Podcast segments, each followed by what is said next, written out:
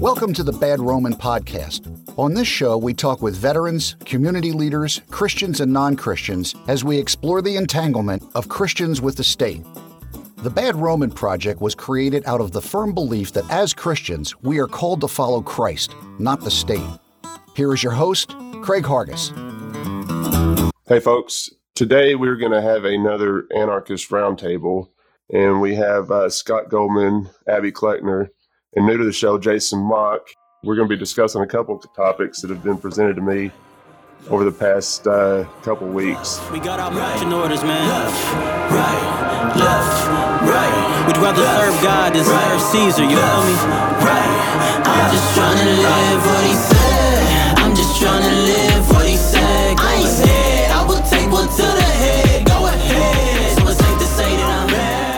Jason, since you're new, why don't you give us a little bit of background yourself, and then we'll move forward. All right. Um, my name's Jason. I'm married with two kids. Uh, started this progression probably back around 2003, 2004, when I uh, mistakenly voted for George W. Bush.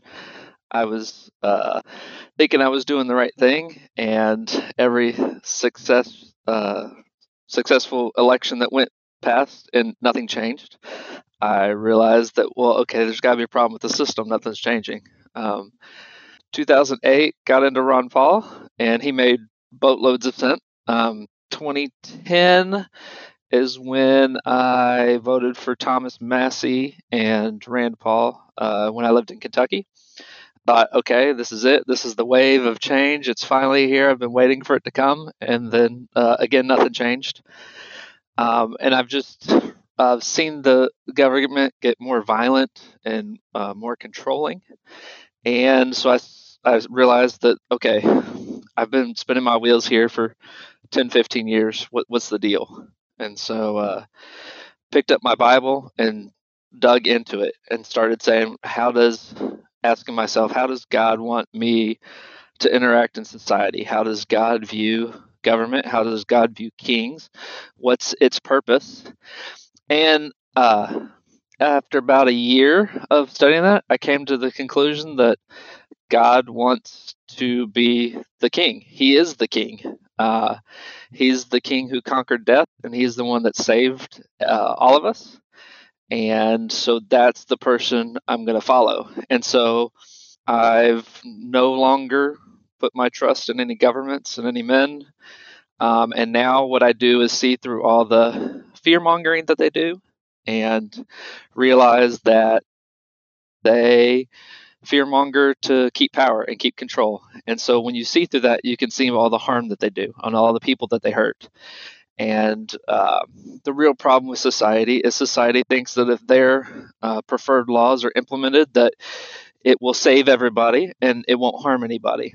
And that's not true. Every single one of them, I can point to some form of harm to somebody on the face of the earth. And so I, as a Christian, am supposed to love my neighbor. And if I'm going to love my neighbor, that means I don't harm them. And so I've just really stepped back from all of it and said, if I focus on Jesus and I focus on who he was, and I model my life after his life, then that is the best way that I can show who the true king is, and I can actually participate in the true everlasting kingdom that will never end. And in my study, I got into Daniel and um, realized that if Jesus is the rock that destroys all the kingdoms, why do I want to harness myself to something that's going to be destroyed? I want to harness myself uh, and be a slave of Jesus because He's the one that's everlasting. So that that's how I'm here today. I t- uh, tell people I'm a Christian anarchist. Uh, some people find that word to be uh, very scary and uh, it's not scary because it just means that I no longer subject myself directly to the kingdoms of this world and I'm focused on the kingdom of Jesus. I don't know if anybody else that, that's involved with the show right now that was listening to that, but I'm over here just, I want to stand up and start applauding Jason right now because it's so familiar to my story. And I think it's familiar to a lot of our stories that have come this way, you know, into Christian anarchism you know, we all come from similar backgrounds, it seems like, and you get to a point where you realize, all right, and just like Jason said, this is only getting worse. or, you know, nothing is changing. And in my opinion, it's, it's gotten worse with every election. You can go from Bush to Obama to Trump, and everything has gotten worse. Wars are escalating. They're trying to uh, implement more power over us. You know, at the time of this recording, you can see that going on with this whole coronavirus thing too. That they're using this to push more power over us, and it's and it's the the biggest frustration for me with all that is Americans are applauding it, and that drives me crazy. You were you were applauding, and you know the same thing happened after 9-11. We were asking for more security. Well, once you start freely giving, it's one thing from to sign legislation behind closed doors to take uh, liberties from us, but it's another thing when you start freely asking them to do it. You'll never get those rights back; they're gone. Scott, you had your your hand raised. Yeah, as Jason was speaking, I had my mic muted because I was just wanting to amen all over the place, and I loved what you had to say. Um, the second thing is, yes, I see exactly what you're talking about with this coronavirus thing um, becoming like the, in a sense, the new 9/11. You know, we can't do away with TSA now because of what because of 9-11 and the thing that's worrying me um, about what's coming next is a possible mandatory vaccination and it's just being thrown at us as you know this is what you need to do for the good of humanity so to speak and it's like we're not allowed to question this information you know they're, they're giving us only a, one side of the argument and not giving us the, the, the descending voice or dissenting voice um, that's saying, hey, maybe this is not such a good idea.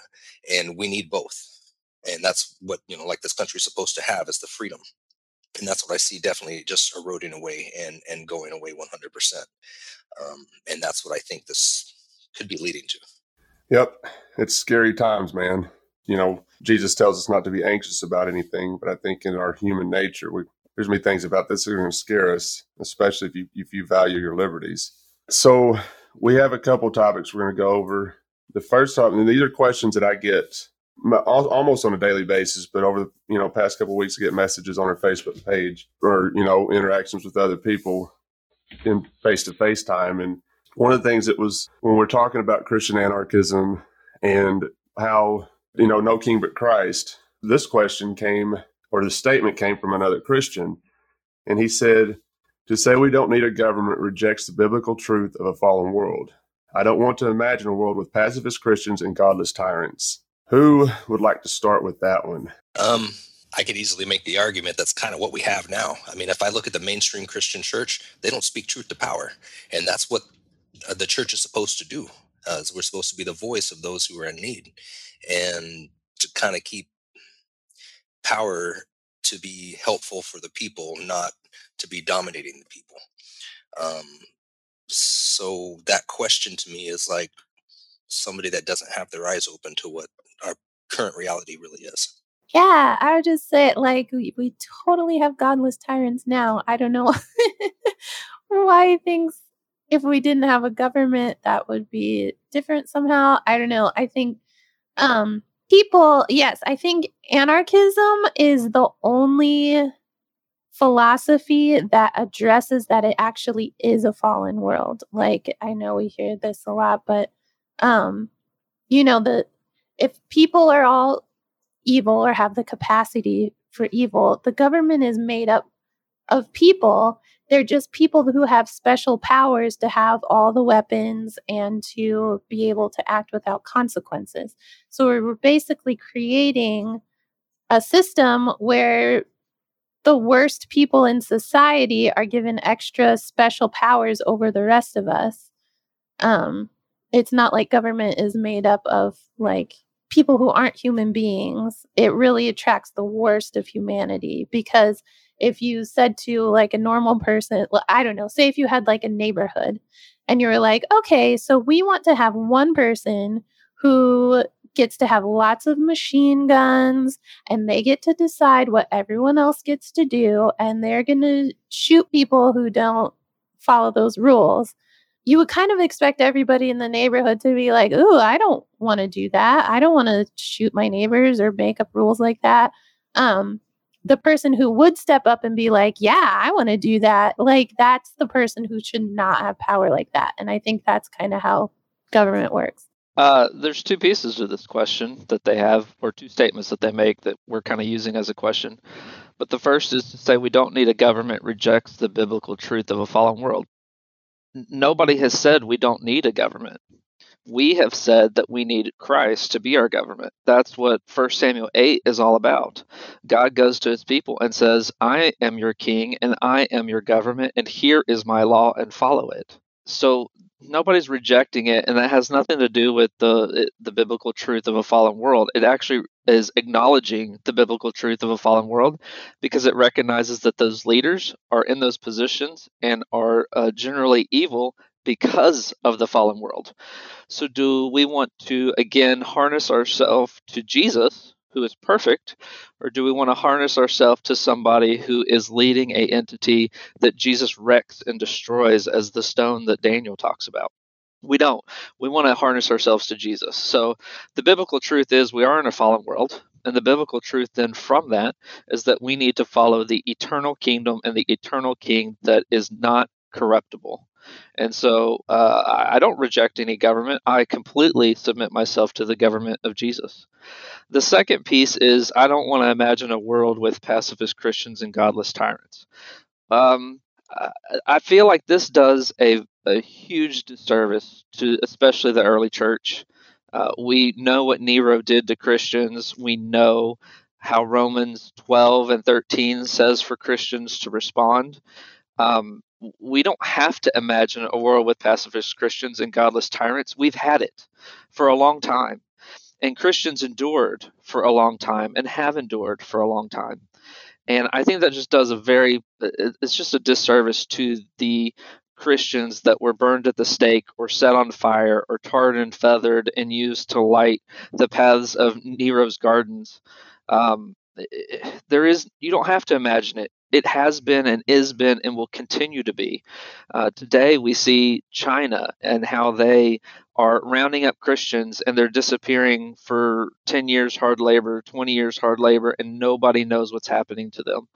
Um, you know, even in our COVID 19 situation here, we have how uh, people can't get together and pray together, or they're going to be ticketed or put on a list or forced to quarantine. Um, there are godless tyrants all over the face of the earth. And um, Christians are told in Romans 12 and 13 to be pacifists. So if they don't want to imagine it, I hate to break it to them, but they're going to have to live it because uh, godless tyrants are here and pacifist Christians are here, and, and we're here to act as Jesus has told us to act and to not resist the evil one and to, to turn the other cheek uh, to love your neighbor, to do good to those who hate you, to feed those who hate you, to give water to those who hate you. Um, so I, I, would tell them that they need to adjust their idea of what they're imagining because they don't have to imagine that. It, it's always been since Jesus came. Yeah. Um, if we look at the example of Jesus when he was here on earth and people had the expectation that he was going to be a political leader and that he was going to lead kind of a violent revolution that would liberate Israel, and that is like absolutely the opposite of what he actually did. You know, through loving enemies and tearing down barriers and really being a pacifist is how Jesus led not a revolution to liberate Israel, but a revolution that would liberate the entire world in a way that nobody saw coming. So I think I Christians can kind of have a tendency to like the early Israelites to want Jesus to be a political leader who was going to liberate them more physically than spiritually. Um, and I don't think those two things are necessarily completely separate, but I think it can't start from the top down. It has to start from the bottom up and people's hearts being changed.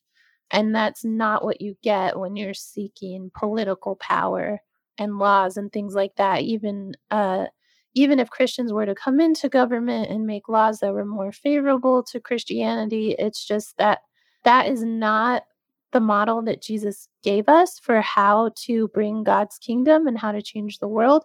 And there's a reason for that. And that's because it does not work to do it that way. It doesn't work to force people to do what you think is right, to set up yeah, some kind of legal system that will force everyone to act like Christians. Like that doesn't change hearts and that that's just not the way that it's going to work to do it. As far as pacifism goes, and I'm kind of leaning that way. I, I struggle with it myself, but I don't. I think it's misunderstood. From what I can tell, that people or how people view pacifist or pacifism is it's it's it's weak. All right, here's an example. What do you do if somebody is being being harmed by another person? Do you just stand there and let it happen? They, they, they view pacifism that way that you just you don't interfere with that. You know what I'm saying? Okay, yeah. So that's along the same kind of lines. It's that it's not it's not that you're powerless. It, you're using the power of the Holy Spirit, which works in a totally different way than the world works. So, um, being a pacifist doesn't mean sitting around and doing nothing. Jesus actually said, Blessed are the peacemakers. And so you're not like uh peace waiters. you know, you're let you have to be active in bringing about peace in the world. It's not about like uh seeing an old lady on the street getting robbed and being like, "Well, I'm a pacifist, so too bad for her."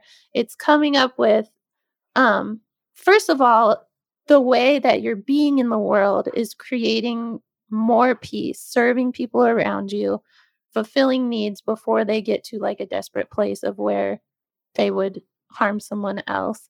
And then second of all, when you do come into those kinds of situations, um having I guess the creativity to to solve problems in a way where you are acting lovingly toward everyone involved, where you're not um, seeing someone as the bad guy and seeing someone as the good guy, and it's okay for me to hurt the bad guy because it serves the greater good, then no, you would see everyone in the most loving way possible and would want to bring about peace in that situation in a way that is, I guess, healing towards everyone. Like God has put us in the position to where we're here to help Him with the healing and restoration of the entire world. So to do that, we can't bring that kind of stuff around through violence. It's just impossible. That's not the way it works. And so I think you have to have kind of keep your eye on the bigger picture of seek first the kingdom. In every solution that you're going to come up with, seek first the kingdom. And if you, that's your mindset, then everything else is going to work out in the best way possible. Well, I I think the um, big thing to understand with pacifism is it's more about pacify. So if a baby is crying, do you shake it? Or do you try to find out what's wrong with it, why it's crying, and you try to solve the solution properly? And um, so, what people get upset about pacifism, and, and I'll say right up front, if you're not a Christian, I don't expect you to ever understand pacifism. Um, we are made, and nature is made such that we try to prolong our life. And so, if you don't believe in an afterlife, if you don't believe in Jesus, pacifism is not going to make any sense to you because you think you have a, a, a single life that you're trying to extend versus realizing you're an eternal being, anyhow. And so, that's the big thing and, and I think Jesus addresses that perfectly when he says, He who saves his life will lose it, but he who loses his life for my sake will save it. If you are uh, out trying to extend your life here on earth and you think shooting somebody solves that, guess what? It's not going to help you in the long run. And and I, and a lesson I gave recently uh, about Jesus and pacifism, basically, um, there were some good comments from the crowd afterwards, and, and somebody says, "Hey, so so don't you think maybe we should, you know, consider that we have to shoot somebody?" I said, "I'll gladly consider it. Show me the one person in the Bible that did it. Show me the one person in the Bible that that struck their attacker. Show me the person in the Bible that used a, a sword and wasn't rebuked. You know, uh, Stephen when he's being stoned by Paul." if he gets up and uses a sword to strike his attackers and Paul down, wh- where does that get us? Was Paul not used later by Jesus to be a massive influence? What if what if Stephen had thought, "Oh, I need to kill my attackers"? You know, there's a whole bunch of things to consider because Jesus is and God are working the things for their people for eternity. And we get so short sighted. And so the thing I would say about pacifism is to go back to the baby example, there are things that you can do, plenty of things that don't involve shooting somebody. You know, everybody always wants to say, well, well what if somebody breaks into your home? I, I can run, I can pray, I can shield my family, I can lock the door, I can ask them if they're here to take my TV and help them unbolt my TV and put it in their car because it's a TV. Who cares? There are so many things that we can do that don't involve shooting uh, somebody and being violent in return. And I think society just just found that that's the convenient solution. You know, it's the solution that's accepted, and so you know, shoot them and give it get it over with. I think we're all kind of probably familiar with the uh, scene in Indiana Jones where the guy's swinging a sword around, and then Indiana Jones just whips out a pistol, shoots him, and moves on. That's kind of how society tends to operate, and and that's not love for your neighbor. Love for your neighbor is going to make things complicated. It's going to make solutions uh, seem more difficult, peaceful solutions. But in the end, if you're trying to save your life, he who loses his life for my sake will save it. If you're trying to love your neighbor and you are trying to uh, be peaceful and you're trying to feed them or give them water, as Romans 12 says to do to your enemy, and you die, so what? Really, that needs to be the mind of the Christian. So what? And I think that's why Paul says to live is Christ and to die is gain. Who who is, is here to turn down gain? If I try to offer any of y'all ten thousand dollars, are any of y'all going to turn it down? Nope. We're all after some gain. And so uh, uh, dying as a Christian is gain. It's not bad. Society has got us into their mindset of thinking it's bad and that we need to try to do everything we can to extend our life here. And that's where you get things like we need to turn uh, all the sand into glass before they come over here and attack your children and all this fear mongering. And it's because they're short sighted. They're worried about here. They're not worried about eternity. And so, if you're not a Christian, again, I don't expect pacifism to make sense. But if you are a Christian, I would strongly encourage everyone to look at uh, Jesus, to look at Romans 12, to look at all the apostles and disciples and everybody throughout Scripture and the New Testament, and really examine who attacked someone uh, and did violence towards anybody that was approved of. There's not one, you won't find it. And so that's something Christians need to consider.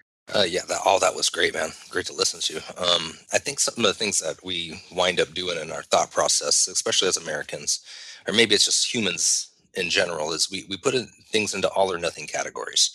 Um, like, so if we, in a sense, judge the pacifist as doing nothing, that's really not the truth, you know, like, like Jason was saying.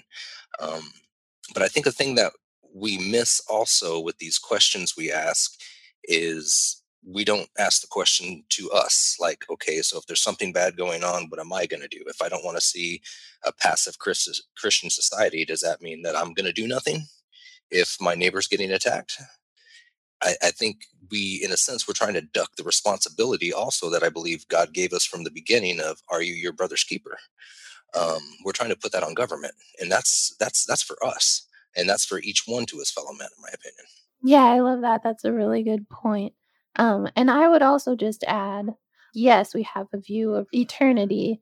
That doesn't mean like I totally don't care if I die or I don't care if my kids are like brutally murdered in front of me or whatever. Like like lives are still very precious.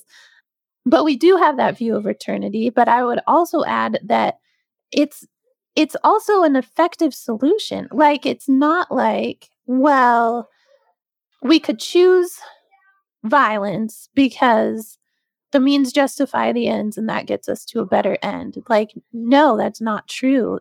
The means are the ends. Like, if I'm choosing to live peacefully now and not increase the violence in the world, that is going to lead to a more peaceful world. And like, if you look at examples of, of people using nonviolent resistance in history, like in the civil rights movement, or like um, Gandhi in India, if they had chosen to take one moment where someone had been oppressed or um, beaten or put in jail or something and react violently in that situation.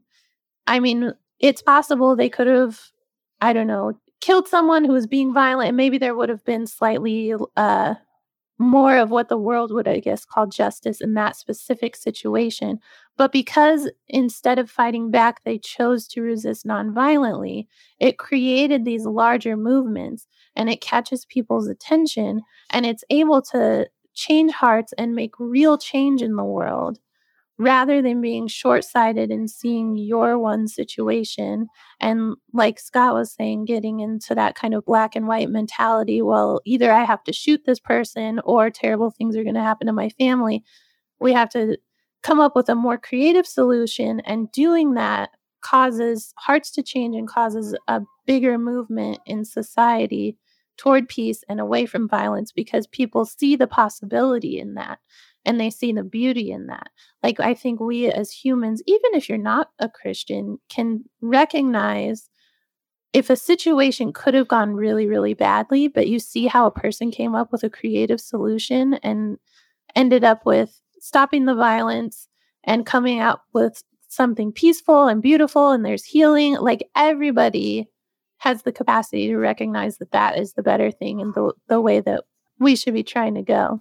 And to your point, and, and what Jason was talking about as well, I've had this the response. I've had this response when talking about this that, that well, you're just waiting around to die, which is absurd. I'm not just sitting around waiting to die, you know. And it's like you said, lives are still precious. Yeah, I really liked the language that Abby used there. And also, I think Jason said it as well as the creativity when it comes to pacifism. Um, and what it reminded me of, and I won't speak from a Christian perspective, I'll speak kind of from a world religion perspective that shows, say, the creation as different than the other religions. God creates the world in seven days, know, rests on the rests on the seventh anyway. Um, and that's really different than the Enuma Elish, which was the popular creation story way back when, and it was uh, Marduk and other gods, and this whole chaos thing happened out in the world, and humanity is created out of violence. That's where the Hebrew story is different. God is a creative art artist who makes things to good, not one that is violent. Um, and that's really what is a separate thing that I, since we don't really get into the deep meanings of Hebrew scriptures sometimes as evangelicals, this story has been around for thousands of years and we don't see it for its nonviolence anymore and it gets covered up with our american christianity and kind of our war hungry culture. Well let's face it we live in an empire and this is how empires thrive as they dominate. Um, and kind of like going back to the the bad roman project you know we're starting to see that our way of life is not what god is calling us to. Yeah i just wanted to go back to what Abby was talking about pacifism and just kind of clarify again, it doesn't mean you do nothing. It just means that your response is a nonviolent response. And Jesus gives all those examples in the early part of the New Testament when he's talking about dealing with the Roman uh, infantry. You know, things like if he wants you to go with him one mile, go with him two. Those things uh, that Jesus recommends in that set of scripture there are all very uh, passive aggressive. They are pacifist things that are aggressive in return um, to make a point. You know, um, how humiliating is it if uh, you know you go to court to sue somebody for their cloak, and in front of the whole whole court they give you their cloak and their tunic, makes you look like a really bad person, um, and yet and yet no violence had to be enacted.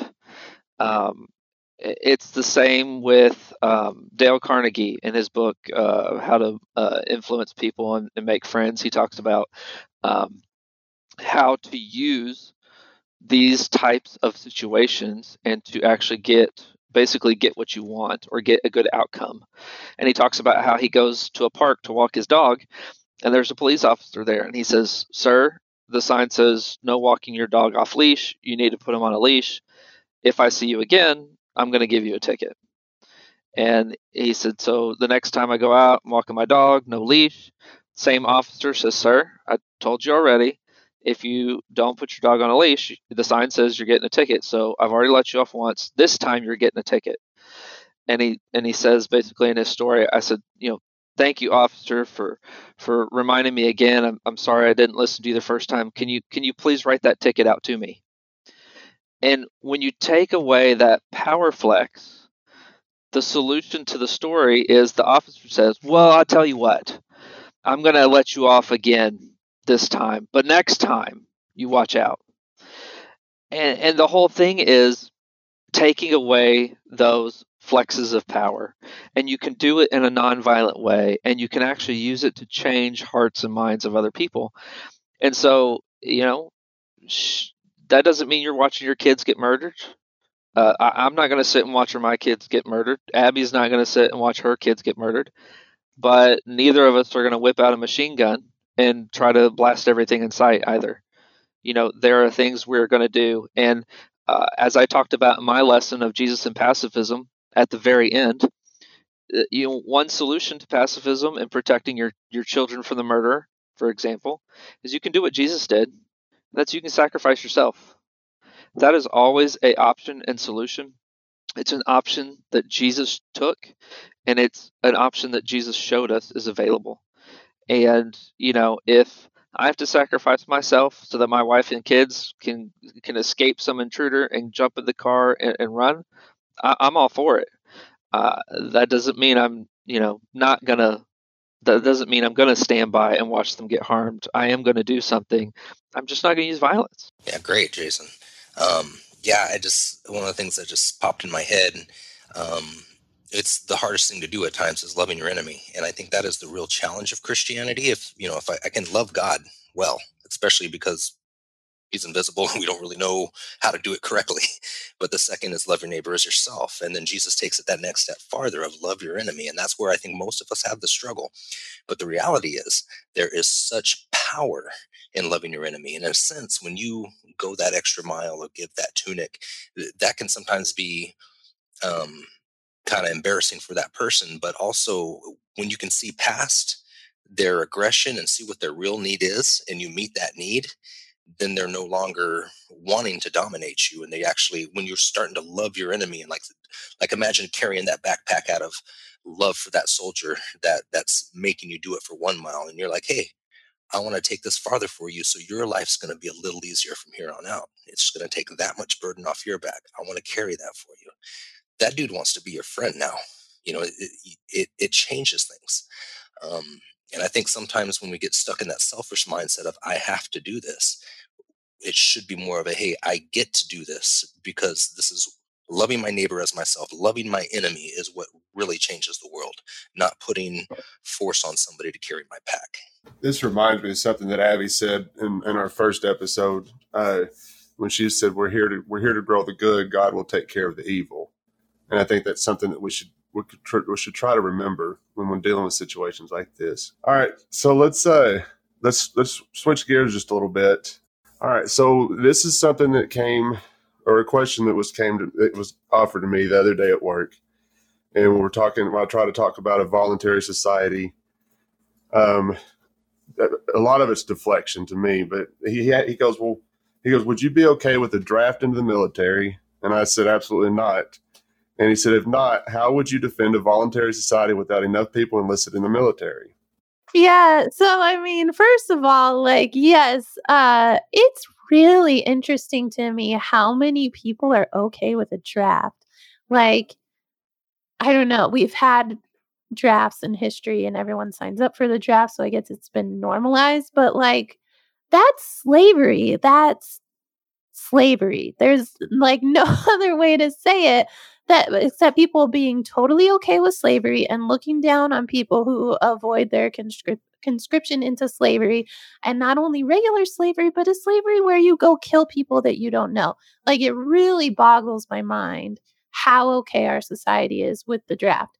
And having three boys myself thinking about the idea that each of them is going to be enlisted for the draft and whether it actually happens or not, it's just a horrifying, horrifying thought to me as a mom that basically armed thugs can come and take my kids and force them to go kill people across the ocean. It's just absolutely insane to me. Um, I don't know if we want to keep talking about the draft before we get into like a voluntary society's idea of defense, but I don't know. Does anyone else have anything to say about the draft? well, I, I would just, uh, this is the non-Christian perspective here. This is just the general worldly perspective here, uh, libertarian perspective. If the mission and the goal is good, or at least viewed as good, there won't need to be a draft. People will sign up. Uh, go back and look at World War II. People went out December 8th and were signing up in droves to go to this war because they were attacked. They didn't know at the time that uh, uh, why they got attacked or how, but they knew they were attacked and they, they knew that they were responding. Compare that to Vietnam or Korea and you had so many people they had to draft because nobody wanted to go sign up for it because it was just not a noble cause it wasn't a good cause and so uh, you know even in a libertarian society if it's a good and worthy cause people will sign up for it and i think the easiest thing to do is to point to uh, americans favorite of the revolutionary war there was no government there was no draft there was no official military all these people were in a voluntary society. And what did they do? They came together and fought off England. So, how this idea comes about that you, you have to draft people or there'll be nobody to fight is ridiculous. We can go point to a whole bunch of countries recently. You know, we can point to uh, tons of stuff in history. We can go talk about the Alamo. We can go talk about the Battle of San Jacinto in Mexico versus Texas. We can go talk about Libya and the revolution there, and the and Iraq and the revolution there, and and all these people came together, not drafted, and and fought off governments. So there is no requirement to have a draft. There is no requirement to even have a government if the cause, in a at least libertarian mindset, is good and noble. Um, and so no, draft's not needed. Draft's ridiculous. Uh, draft is actually bad. I don't want somebody next to me that I'm depending my life on with that doesn't want to be there and, and isn't taking it seriously because they don't believe in the same cause that I do. That just puts me at risk. Uh, why would I want those people uh, grouped with me? So even the idea of a draft in general is is just a bunch of hooey. You know, uh, it, it's forcing people into something that they don't want to do. And when you force people to do something that they don't want to do, particularly go kill people, um, they don't they're not going to do it to the best of their ability. They're going to do the minimum that they need to do to get out alive and and return back to home and return back to normal. They are not going to perform at any high level at all. So the draft is just bad straight across. Um, most wars in history have been won and handled by voluntary societies. So uh, it's the history's there. Right. I remember it reminds me. So uh, after 9-11, a guy I was going to church with, me and him went and signed up for the Arkansas National Guard. And we thought, you know, at the time it was a noble cause.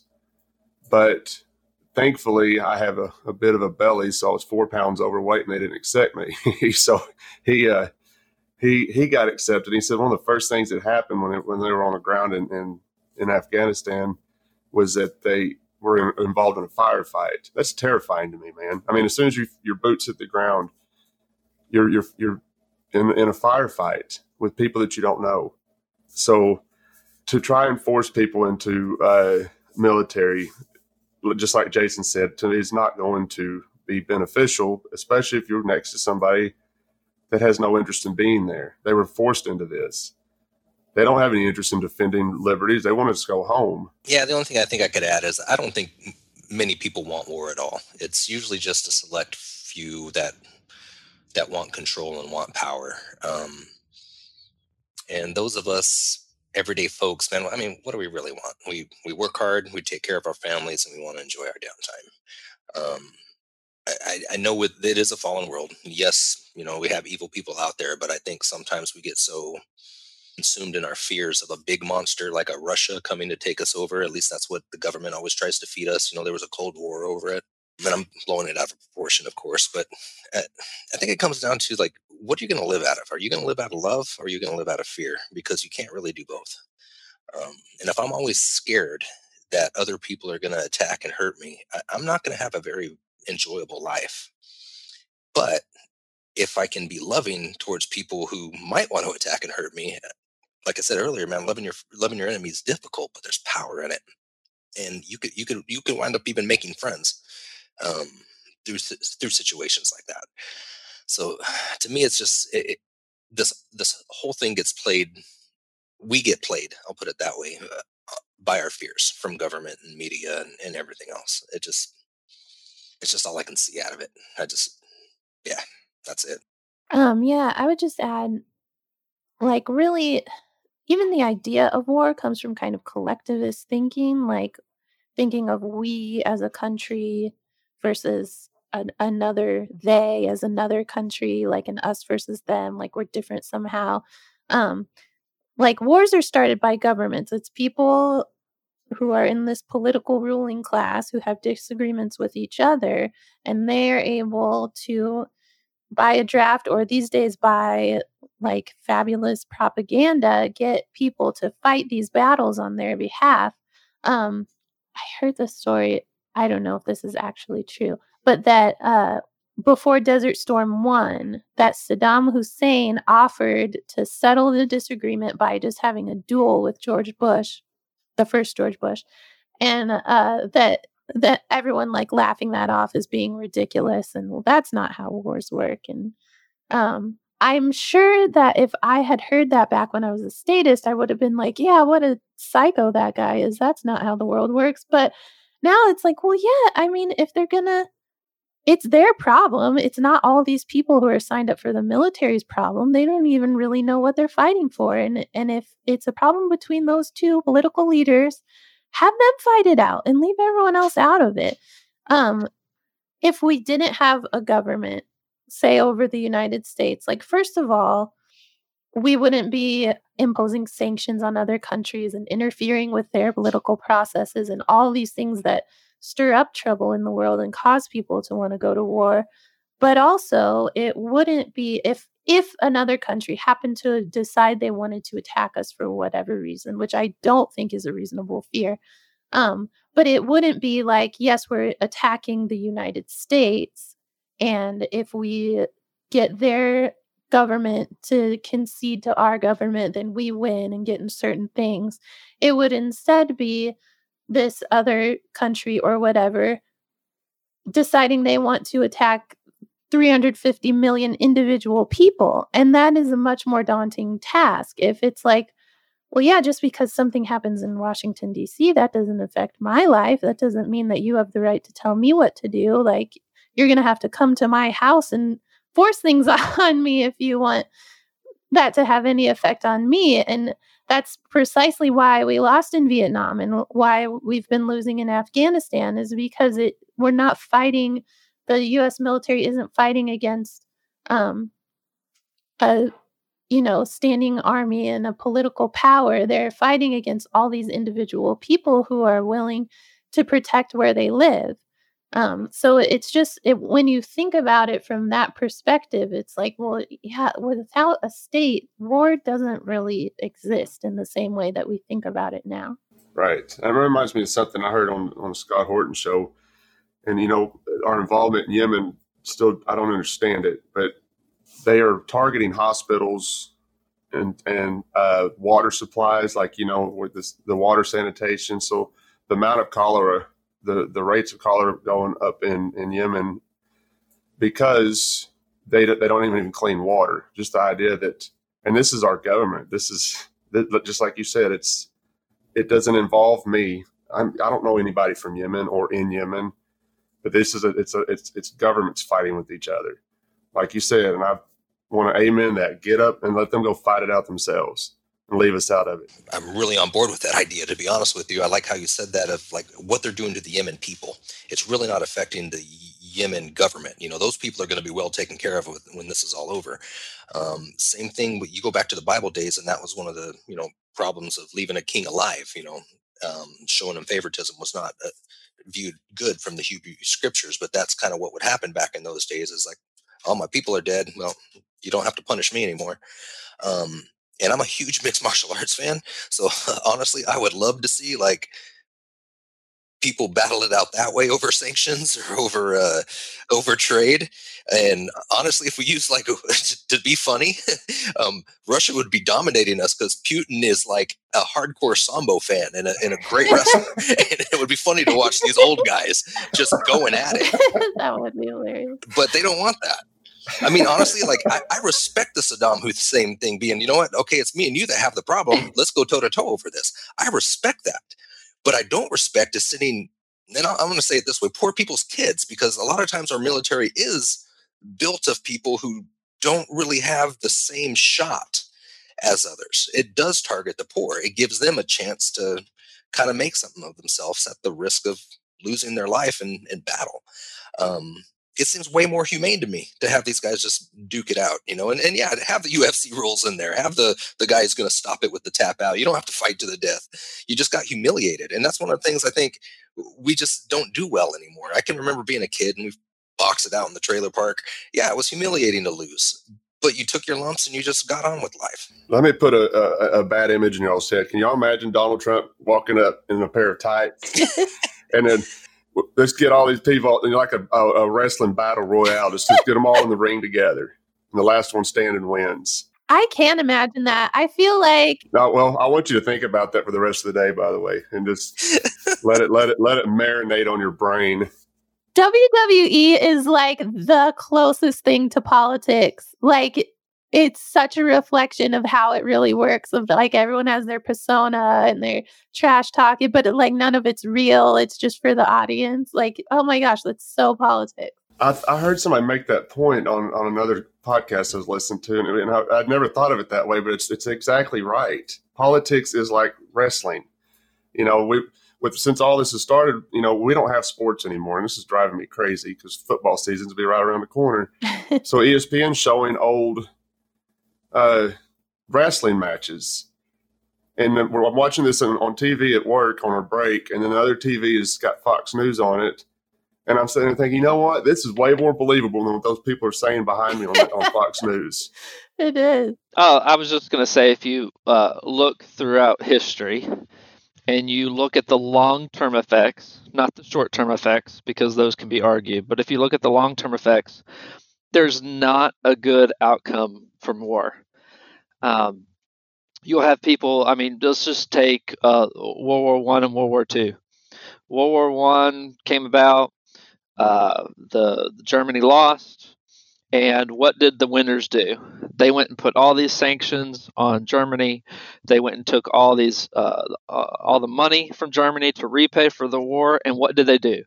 They crashed the German economy. They harmed all the German citizens that really had no part in the war. Uh, they made their lives complete misery. And what did that do? That fueled them looking for change. That fueled them looking to get out from under the thumb of the winners of World War One.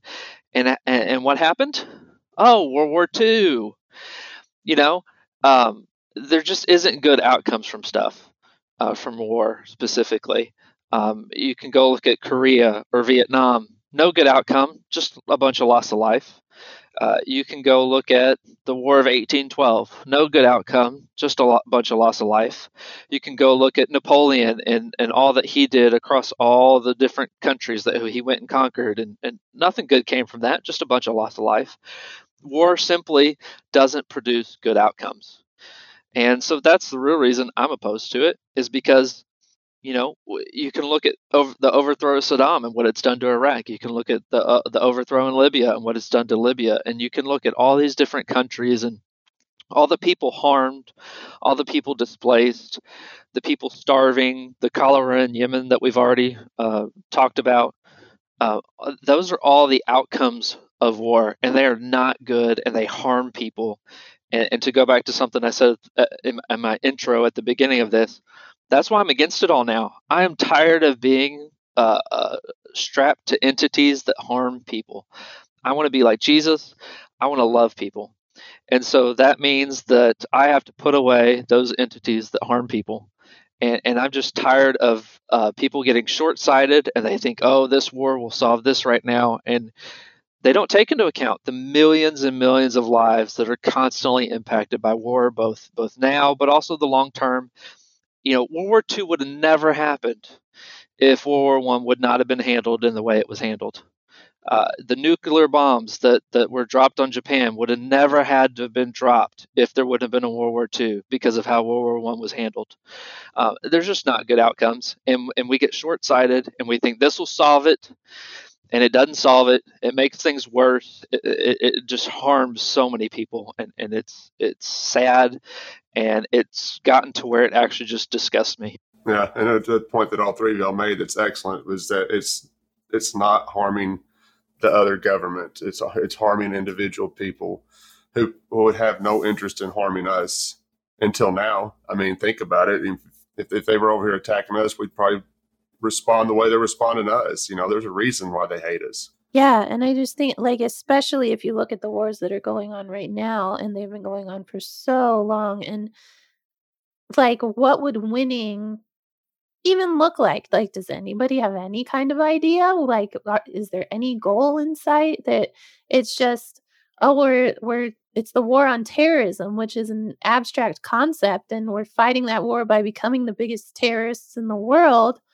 And it's just crazy. Like there there's not even an end goal anymore, but it's just it's really supported by the military industrial complex and politicians like every politician elected in my lifetime ran on some form of campaigning of reducing war or ending war or pulling troops back. And as soon as they get in office, they change their tune really quick because they're owned by the military industrial complex. And as long as lots and lots of companies are making money off of that, we don't really have to have a goal. We just have to keep the war going. And it, it does not, people think that the, the state is its function is to protect us and to uh, make our lives better but that that's not what they function out of at all it's to make money and it's to keep power and that is it, the whole point of the current wars we're in right now and the huge loss of life and the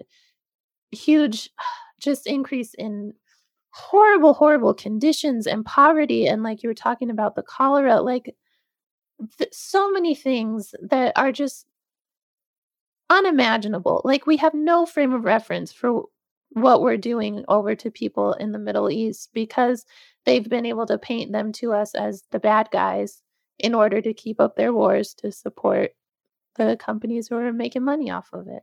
Yeah, and what you said about uh, if you go if you go read the definition of terrorism or or terrorist and read it and cannot s- compare that to how the United States government is acting, then you're you're just you're just blinded to it or you're intentionally blinded to it and because we have become the largest terrorist organization in the world. Our government has. I say i shouldn't say we but our government has.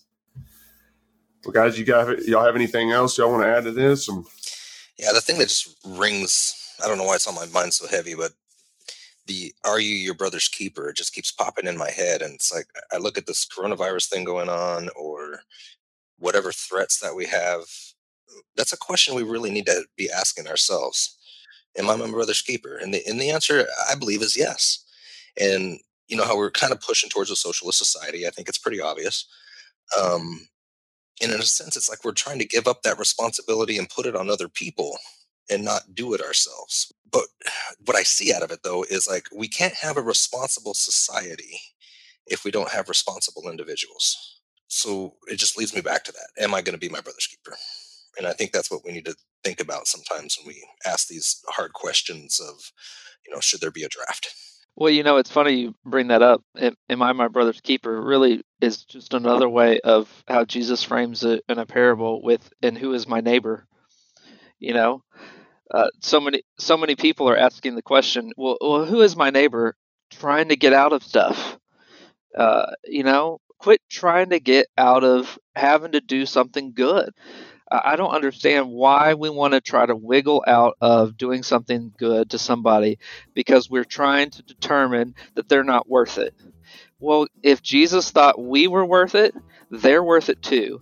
And that's the attitude that Christians just need to firmly adopt. All right. Well, I'll just I'll let Jason have that final word, and uh, you'll get back to your day.